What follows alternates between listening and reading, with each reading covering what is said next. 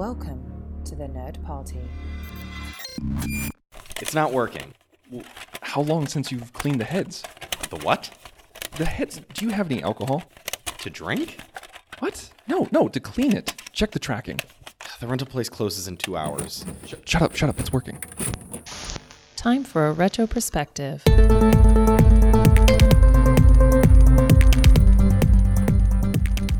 Welcome back to You Can't Kill the Boogeyman, the Nerd Party's retro perspective series talking about the Halloween series as we hone in on Halloween 2018, directed by David Gordon Green. The shape stalks, the shape kills. I'm John Mills, and with me again is Matt, Matt Hansen. Hansen. How are you, Matt? I'm good. I, I'm actually feel like I'm on drugs because we just watched this movie. uh, yes. Uh, you know what? Usually we do a little song and dance, say go over to the nerdparty.com, check out all the shows, and we're saying that now, but I really want to get into this because Halloween 6, The Curse of Michael Myers, is no matter how you rank it in the series, Weird. It is weird. because of the nature of this movie, it is, to, to borrow a very well trodden f- uh, phrase, it's the redheaded stepchild of the series. It's the one of these things is not like the other sort of movie. And it's In like, some, in some ways, even more so than three. Yeah. Which is not like the other movies. Yeah, but three has an excuse. Three is its own thing.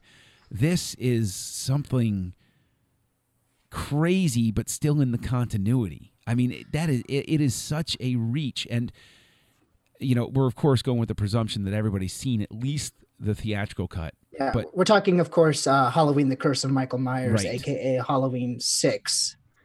Although the Uh, posters also said Halloween six six six on occasion. Well, you. This is the thing is like the, the production history on this thing is as interesting as like some like.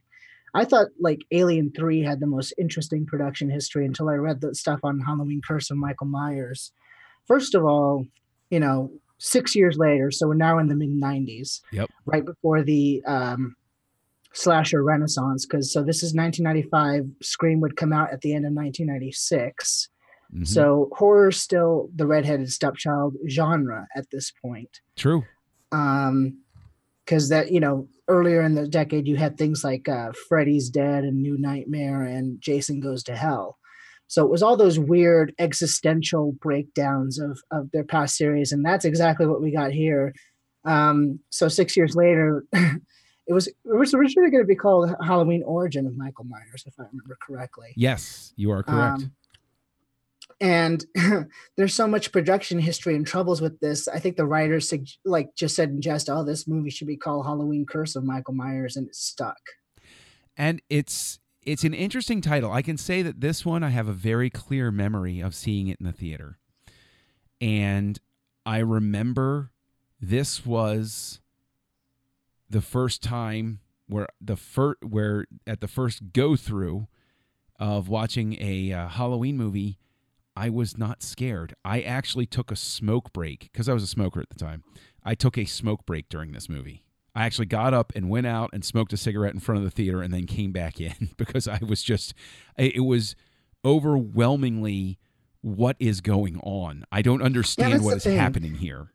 And it should be noted that there are this movie is famous because there are two different cuts that we'll be talking about interchangeably. There was, of course, the theatrical cut that was streamed into theaters. That's the cut that I imagine if anyone who's seen this movie, that's the cut that they've seen. Mhm. There's also the producer's cut, which is an alternate cut that that was originally the first cut of the movie that apparently tested very poorly.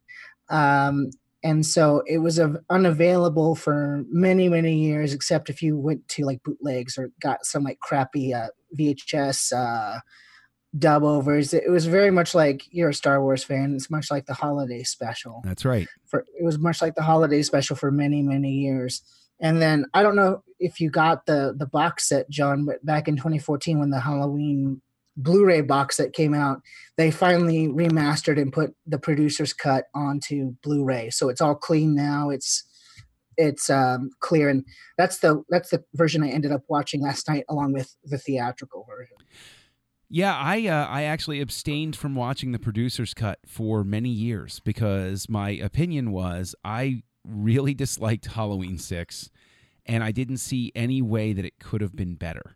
I saw no reason to go back. And so the first time I watched the producer's cut was only a couple of years ago.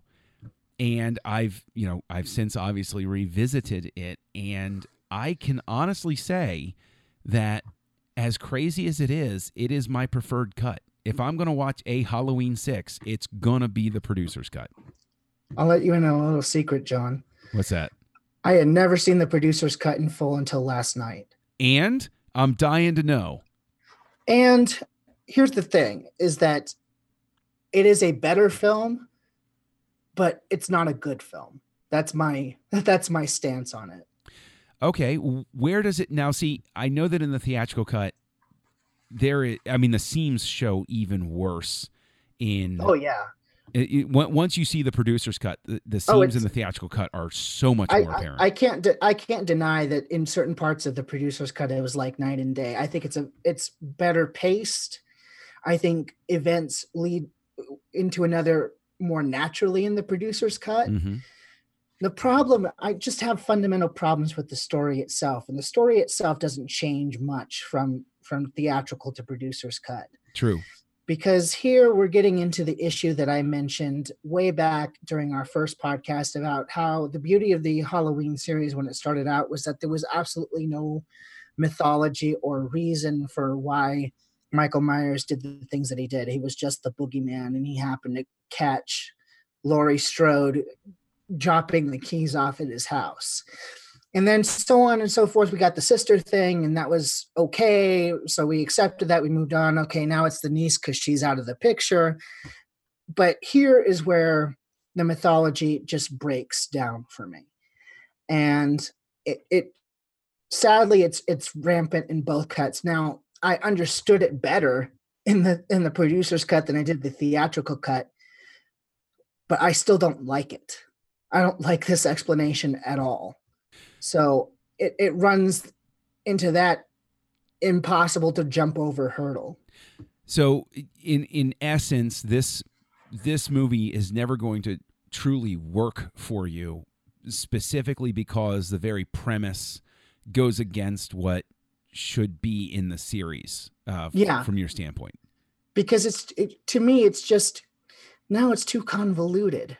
I mean, It is So- pretty convoluted. Yes, that that I mean- extremely true. just from little things like you know, all of a sudden, like it's revealed in this movie uh, in 1963, Michael Myers wasn't alone with his sister. He had a babysitter there, but we just never saw it. Mhm. uh he heard voices although that's never ever been uh indicated Mhm.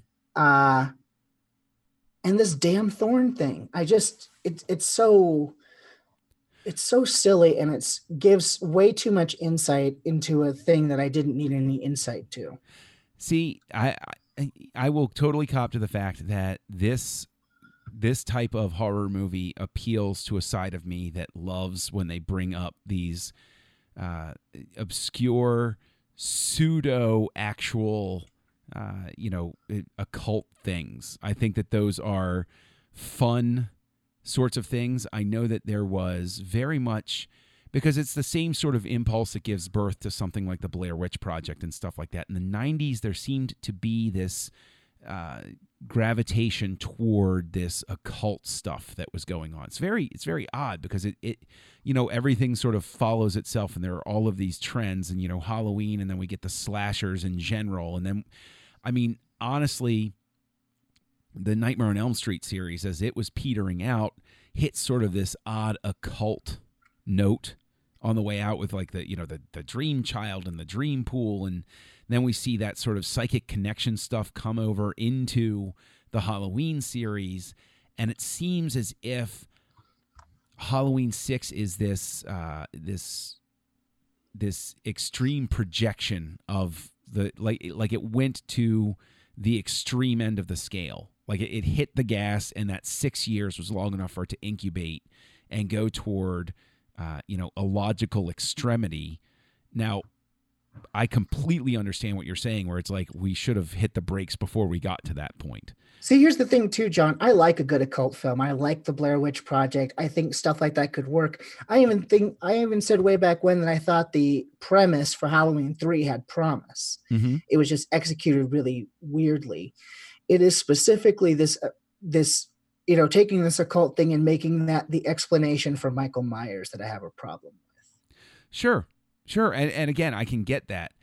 Setting that aside, though, just accepting that that's going to be you know the way that it is i think one of the things that probably held me back from watching the producer's cut is because of course it says unrated producer's cut and in my experience once you put the word unrated on a horror movie it's like the Saw series where it's like, oh great, I'm going to see a bone sticking out of somebody's just, eye. Just wait. I'm I'm telling you now, John. Just wait till we get to the zombie weens and those unrated versions, because that's exactly what they are. I really just am not looking forward to that. But the the the producer's cut here.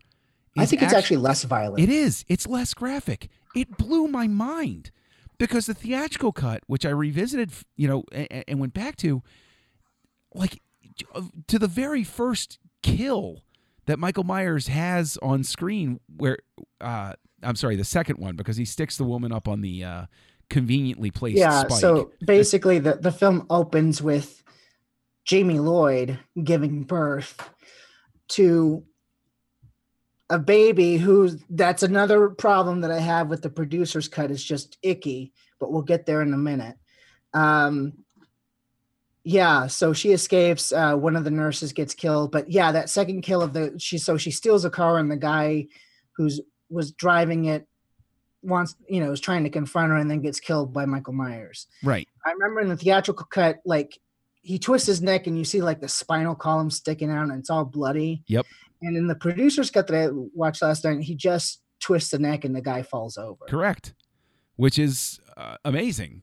And I, I, you know, it, it floors me because I've never seen, in a sense, I look at that and I see the fingerprints of the studio saying, no, we got to jazz it up. It's got to be more horror. Well, you you, know. know. what, John, you can blame 14 year old kids because apparently they, they screen tested this and made all the alterations to the theatrical cut that they did so that it could appeal to the 14 year old kids who were too young to get into an R rated movie anyway. That's Yeah. why there's increased violence. There's the electric guitar soundtrack, which is just god awful. and also why Dr. Loomis and the theatrical cut almost is cut out entirely because test audiences found him quote unquote boring. Right, which is nuts because by this point you know you're watching for Loomis, and uh, you know I, let's let's go ahead and, and go to Jamie Lloyd's kid here, because you're not the first person. Um, I, I've had the discussion with where you know a term like icky or unsettling comes up because in the producer's cut they make it very clear that that child is Michael's child. yeah, there's an implied rape scene. well, it's a uh, they. I mean, they they call out. They were trying to get Michael to come and repeat the act um, with the the the next maiden, as it were.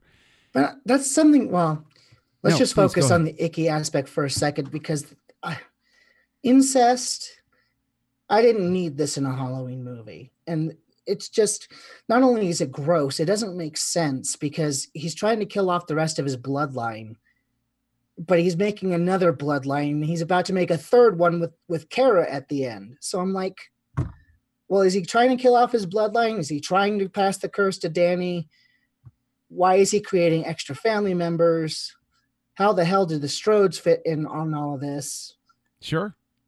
I, I, I don't I don't discount anything in, in that logical thing in terms of the the uh, the troubling ritual uh, you know that that they're trying to instigate. There's very much a I, I mean you know that's sort of like it's it's almost like a Rosemary's Baby sort of thing. You know Michael Myers is the devil in this case and he's creating offspring, but I think the the bigger thing to pick on is that logical leap because if he is charged with going and killing his family, then it really doesn't make sense for him to have offspring because of the fact that you you know you perpetuate the cycle and you have to make you you have to sit there and do too many uh, mental twists around to try to provide your own reasoning for it um And it also goes to like it makes you think back on the last two films is like, so was this the plan for Jamie the whole time? Because it sure didn't Right. feel that way. well i think i think that that's where the movie winds up being a victim of the distance Right. from the rest of the the series is Hollywood moves in a very very brisk pace and if you get a new studio who's backing it and they say we want to bring this franchise up to speed and we want to we want to get it going you can very easily end up with something like this where yeah.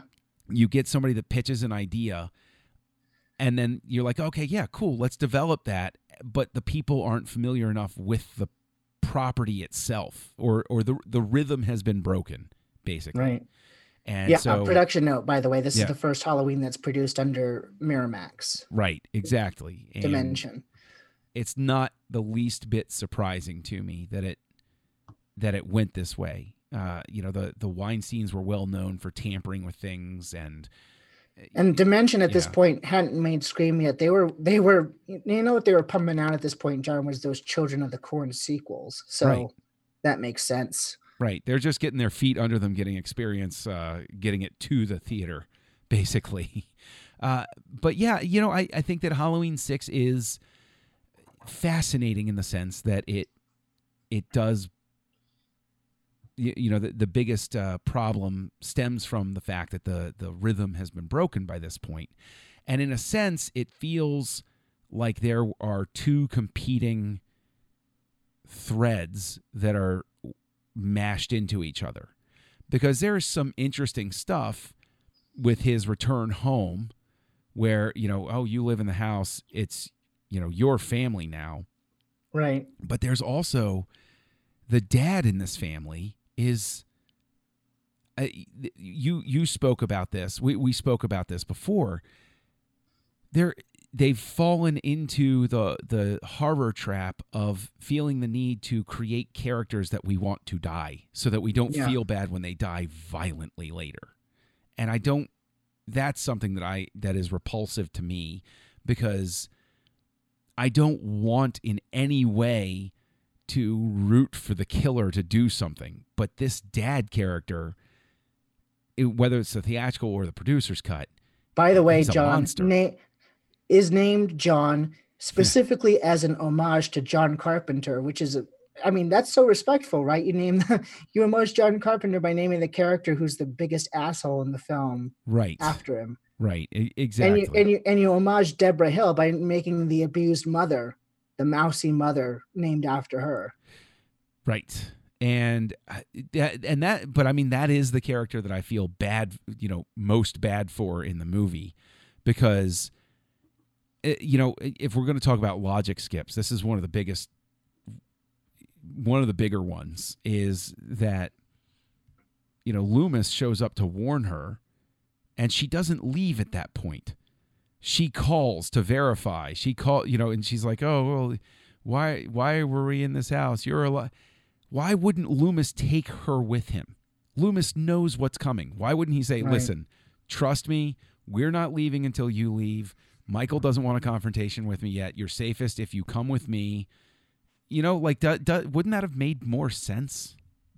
It would have made more sense. What's more frustrating to me is that when she's making that call, she finally displays some sort of like agency, finally, and it's right before she dies. Yeah, Yeah. and it and the thing is, if you're going to give Michael this uh, conflicted motivation, you're indicating that he has some sense of reason and purpose, and why not go the whole nine yards and have him show mercy and let her go? Right? If you're going to cross mm-hmm. the bridge and you're going to say, well, he has a purpose and he's controlled by the cult of Thorn, and he's trying to sire his own bloodline that he's also trying to wipe out. why not just go whole hog and just say, and he's going to let her go because he sees that, you know, there's something pitiful about her where she's being used the way he is. And so he recognizes that and she's the one that he spares. Right? Like, you know, I- why not the, embrace the thing that? is, is that I don't know. I don't even know how aware because you know Michael's a character that doesn't talk. Mhm. I don't even know how aware he is that he's being used. Yeah, no, that's very true. Although the thing, I mean, and this is the thing that that kills me with the ending is the ending of the producer's cut just flat Oh, out the ending. makes I was gonna say sense. I like the producer's cut. That ending is lame. I hate that ending. you uh, you mean the ending of the producer's cut? Both endings, but the ending of the producer's cut is especially lame. See, I am way more forgiving of the ending of the producer's cut than I am the ending in the theatrical cut. Is this jumbled mess? I remember seeing It is for a the- mess. I remember Both seeing it for the suck. first time and seeing him go in and start killing all of the people in the operating room. with the strobe lighting. It Right. gives me a headache. And No, both both. Let me make it clear. Both both endings suck. But I it, I was hoping for something better with the producer's cut, and I just it was, it just ended. It's it was lame. See, I think that the end. I am of the opinion that the ending of the producer's cut at least makes sense, and I, I actually see it as, uh, you know, uh, like the right ending for it, if And- you will. Whereas the And maybe it's because I maybe it's because I'm so repulsed by this cult stuff and this explanation that that is part and parcel of the producer's cut ending is that it uses that cult thing to their advantage. So I mean, the the thing that that I think is very indicative of all of the troubles of the production, there because there are always little tells. I mean, we've had the big tells, you know, with the the story problems and stuff like that, but there are also little tells throughout it. One of them being that when Loomis shows up, and you find out that Wynn had, you know, Michael has swapped out with Wynn to get out of the the the the sacred circle or or whatever, and uh, he transfers the mark of Thorn. Part of the illusion is the shoes because the man in black always has those silver tipped cowboy boots. With the Spurs, yeah. Right. And when he and when Loomis shows up, it's Michael's boots. And so you're like, "Oh yeah, Michael did a complete change." But then when they show Michael walking away in the outfit of the man in black, he's got his shoes on. He doesn't have the cowboy boots. Oh, I didn't even notice that. Yeah, and so it's one of those things where, well, how do you overlook? Like that's a continuity error. Where even if I had loved everything up to that point, I'm gonna catch it on the third or fourth viewing and say, "Huh." Well, what happened to his? You know, what happened to the cowboy boots then? Right, and like Right. it- it's um. I I I think that the ending with Loomis getting the mark of Thorn transferred to him has its own set of problems. I mean, you go back to Halloween 5 and you know, poor Donald Pleasence is having enough trouble moving around and staking Yeah. Now all of a sudden he's going to be the guardian for Michael. right, continue continue, you know, staking the continuation of the franchise on the idea that Loomis can never leave it. You've really painted yourself in a corner here. You Ironic that you he died mid-production of this one too. right? Yeah. And it is just I don't know. I I mean personally I would say that most likely when Donald Pleasence did die during production, they should have just pulled the plug. They should have just said this just isn't going to work and this is a bad omen, let's just eat the loss and move on. And it instead comes across as pride got in the way and they said screw it, we've already spent the money, let's let's go in. We're, we're guaranteed to make something on opening weekend at least.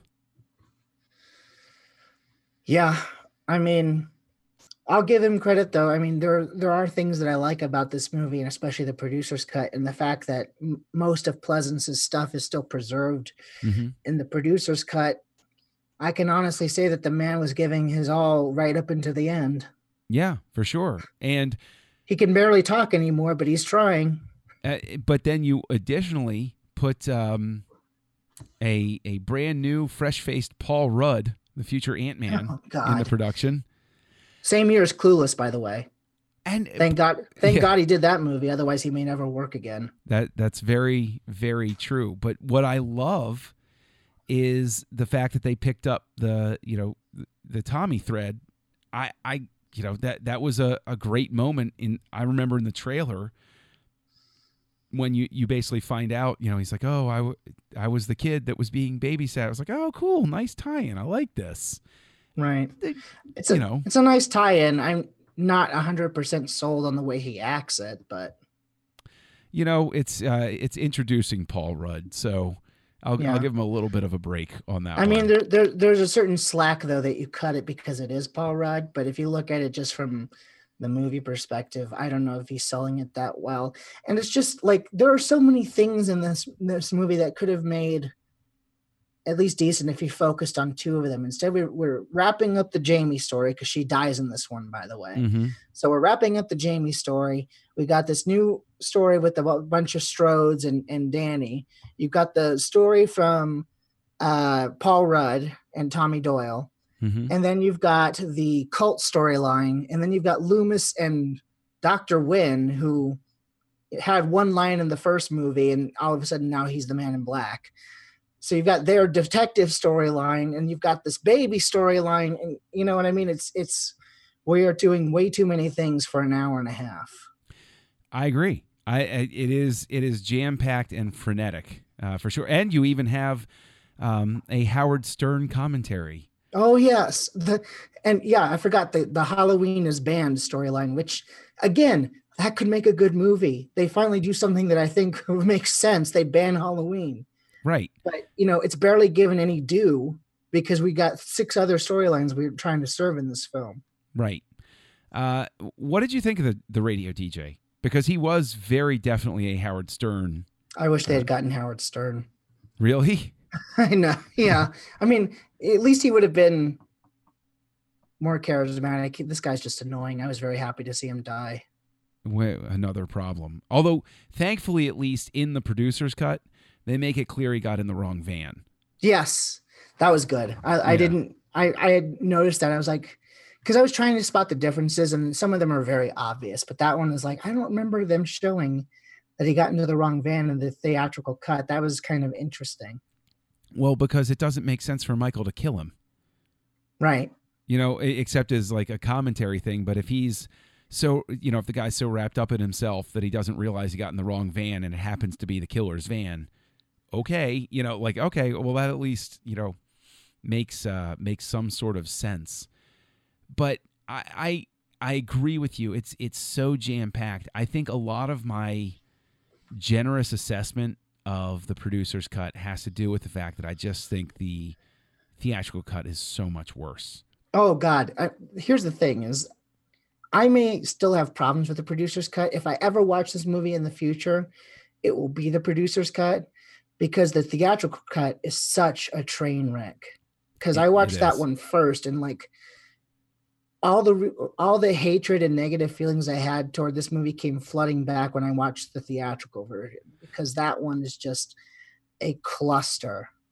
I, I will also say, and I know we're going to get to the mask, but because you can't talk about a Halloween movie without the mask, but I will also say that this was because you know, like uh, the last one came out in '89. It came out in '89. I was still, you know, pretty young, but then this one comes out, and I'm more aware. I'm a slightly more savvy film goer. And this was the first one where I can remember while watching it and my friend Joey was with me because he's another you know big fan of the franchise, and we were friends by this point. Both of us saying he moved completely wrong, like the the both the primary Michael and the reshot Michael uh, for for certain insets, like it's not. You can tell it's not him. He's not moving which is weird because one of the Michaels in this is the same Michael who played him in four. So you would think that he knew how to walk. Right. But he doesn't. He nothing about Michael Myers is correct in this movie. And The can I just say, in both movies, for me, the biggest problem, well, it's been a problem for a couple of movies now, but in this one especially, Michael Myers isn't scary. He's not even the main, he's not even the main big bad of this. right. I no, I I completely agree. That was one of the reasons that I was so disappointed. That's one of the reasons I was able to go get up, walk out of the theater, take a smoke break and come back. I'm not scared while I'm watching this. Even even while I'm sitting here saying, "Oh, I like I think the producer's cut is is better and you know the theatrical cut is worse. I'm at no point frightened while I'm watching this movie. And it is specifically because Michael is no longer scary. And to your point from earlier, once you give him a motivation, it's not really that frightening. You have to be very careful with that motivation. The sister Well, motivation is creepy enough to justify it. And there's cognitive dissonance for me in this film too, in both versions, because you know they are giving this explanation, they're giving this motive, but in both versions, they're really trying to make me think of the first movie. They they use Mhm. the score a lot, they use Laurie's theme, they use the haunted house theme, they use the chase theme. Uh, and they keep, you know, in both versions, they keep mentioning the boogeyman, but he's not the boogeyman for me anymore in this. So it's like it's it's you're pulling me in two different directions and neither one of them are satisfying me in, in a sense, I think that the I I wind up being more forgiving of this entry than you do. I think, and I I think the reason is because I have detached to the point where I view this in the same vein when I go back and I watch Halloween three, where it's not really a part of the franchise, and so I'm looking at it as a quirky, pulpy anomaly that happens to use some elements from a series that I like, but this I I have to really sort of step back and be like this isn't really the shape right now. This is a movie that uses some of the visual cues but isn't Halloween. Does that make sense? No it makes sense. And and here's the thing is that i don't really like this movie. I really extremely dislike the theatrical cut and i'm not entirely satisfied with the producer's cut. Although i will say in ranking these films i used to put six below five when i was just watching the theatrical cut and i do think five is a better movie than the theatrical cut of six. But i would probably put the producer's cut of six ahead of five now even though i'm still not sold on it. Yeah. um, and I'll give it this: I I respect that they had some kind of ambition, because clearly, I mean, money is always a factor in making these sequels. But I get the sense that it, this wasn't just a plain old money grab; they were trying to tell some kind of different story. right. So I can have a respect for this kind of film, whereas something like when we get to Halloween Resurrection in a couple of weeks, Oh, that is just made for the money. oh, yeah. No, let's not even think about that one yet. Um, you know, it, it's um, it's a uh, it's an interesting situation because I think with Curse of Michael Myers, it just plays so much on on my affection for weirdness, right? I, I, I just I I know that my judgment of it is just is just cloudy um, when it comes to certain things. But one thing I know that is curious to me is that the saga of the mask continues. I like the mask better in this one. It Oh, looks yeah. it, it looks better than it has in a couple of films. I'll say that much. Well, it's not the uh, the glow in the dark white one of four, and it's not the questionable one of five. The one that doesn't even look like him of five, yeah. and it's um you know not to foreshadow too much but it's definitely better than anything we get in h2o or Yeah. uh, resurrection I like That- H2O, but that mask is not good. So yes, I agree. none of the masks in h2o are good No. all of And- the masks in h2o are bad No. The, the yeah, that's that's one of the big weak points. And then yeah, the resurrection one looks like a kabuki mask. So yeah, it does boy does it ever. But you know I, I mean the thing is though i know that that we're both we've both been hard on it. If you had to pick one thing where you say okay setting aside all of the rest of my opinion about halloween 6 the curse of michael myers sure. what's the one good thing that you take out like the one thing where if you were to point to something where you say they did that right what would it be even though I'm not totally sold on Paul Rudd's acting, I think the the the unit of Tommy, Kara, and Danny could have worked in a different movie. I liked their dynamic, and when it was there was a there's a point there's a part of this movie that I do really enjoy when it's focused on those three and it's the chase, um, the Kara chase between the two houses right before we go to Smith's Grove again. Mhm. As soon as we go to Smith's Grove for, in both versions, it, it doesn't work for me. It falls apart. But right up until that point, I like that sequence, and so I think in the better movie, I could have I could have been okay following these three. I you know I, I I'm with you on that. Just to be, I would say I would I would likely gravitate to that as well. But because I want to you know also offer some variety, I would say that the tension of the scene with uh with Deborah the mousy mom is good. Like her going her going and especially her going through the backyard with the lost glasses. That's a satisfyingly made uh you know scene. Like it, it, works. It, it's it's well done. And it it counterbalances i'm sorry i can't help but take another swipe but it completely counterbalances uh, another episode of michael myers master electrician who cuts off the power to the house but the washer is still going. Nobody can explain that one to me the power's out in the whole house except that one outlet that's not how circuits work you turn circuits on and off You want to take a stab at how in the theatrical version he gets the dad's head to explode? boy, I do not want to take a. I hated that. I still hate that. That's so gross. I was so gl- that you know that may actually be another thing that makes me uh, more forgiving of the producer's cut is that that exploding head isn't in there because that's just That exploding head isn't in there, but that puppet of the dad doesn't look good either in the producer's cut. that that puppet of the dad is as bad as the puppet of um the brother at the beginning of Night of the Living Dead. When Yeah. when he hits the tombstone it's like yeah okay guys come on. You could have cut around this one. Yeah for sure for sure. And I will, yeah, Deborah's stuff is good in the producer's cut because one of the things that absolutely drove me crazy in the theatrical cut, and we haven't touched that much upon it, Mhm. is the score, but not just the score. Did you notice, like, if you watch the pre the, the theatrical cut, they put way too many musical stings on there for false jump scares, and none of them are in the producer's cut, but they're rampant in the theatrical cut. Yeah, uh, you're right. Uh, I hadn't really thought about it till you said it, but yeah, that that's another. The gore and then the stings are definitely the sign of a studio scrambling to try to salvage what they could.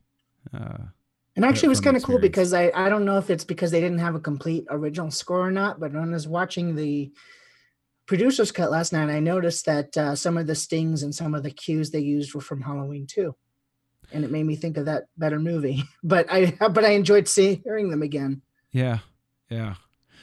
Well, I mean, the the saddest part of it is that the last appropriate send off, if you will, of Loomis Yeah, would have been four. There was no It way to would've. send him off after like after he breaks in four. There's like that's the saddest ending for his character. It's, it's just like and I'm about to spoil a very famous movie franchise that everybody should have seen by this point, the Godfather franchise. So skip ahead like 2 minutes because I'm going to very much use it as an example. Loomis at the end of 4 is like Michael Corleone at the end of The Godfather Part 2. right. Having him come back for Godfather Part 3 was not right. Michael, for all intents and purposes, spiritually speaking, is dead at the end of 2. You don't need to see him die on screen. You don't need to see what happens next. He's broken. It's the end of the road for him. And Loomis, the end of 4, was the end of the road for that character. Everything else feels tacked on. But to speak to your point, Pleasence still gives it his all in this movie, and Yeah, but- that's another reason I prefer the the producer's cut is because they saved as much of it as they could. The issue is though, John. I mean, except for Danielle Harris in the last two films, who's not in this film. Mm-hmm. if Loomis wasn't here, I don't know who I would be rooting for or who who I would have my attachment to because we're just meeting Tommy and Kara again. So it's hard to form some sort of quick attachment with them. So it's like, yeah, he shouldn't have gone on, but I don't know who else in this film I could connect to, which is why I ended up enjoying the producer's cut more because I could see his pretty much full last performance. Uh, that's a fair point. That's a fair point. Uh, it, it's sort of Halloween 6 being his last film is sort of like the fact that Orson Welles' last film was Transformers, Transformers the movie, the movie. where you look at it and you say, that one? Really? yeah. You know, like you look at Pleasence as Blofeld? That's how we want to, huh? You know, President in uh, Escape from New York? Huh? I guess you could just say though he went out. His last role was as the icon, his pretty much trademark character. So You know, that that's not in a good film, but it, it was the last performance was his most famous character. That is a terrific point. This is his Obi Wan Kenobi, and he uh, he wrote it until the end. So And God bless him. I mean, Donald Pleasence has been a, a war horse throughout this whole series, and even though I think his his storyline is definitely played out by this point, I mean, he's a presence that I've always missed. oh yeah, for Um, sure.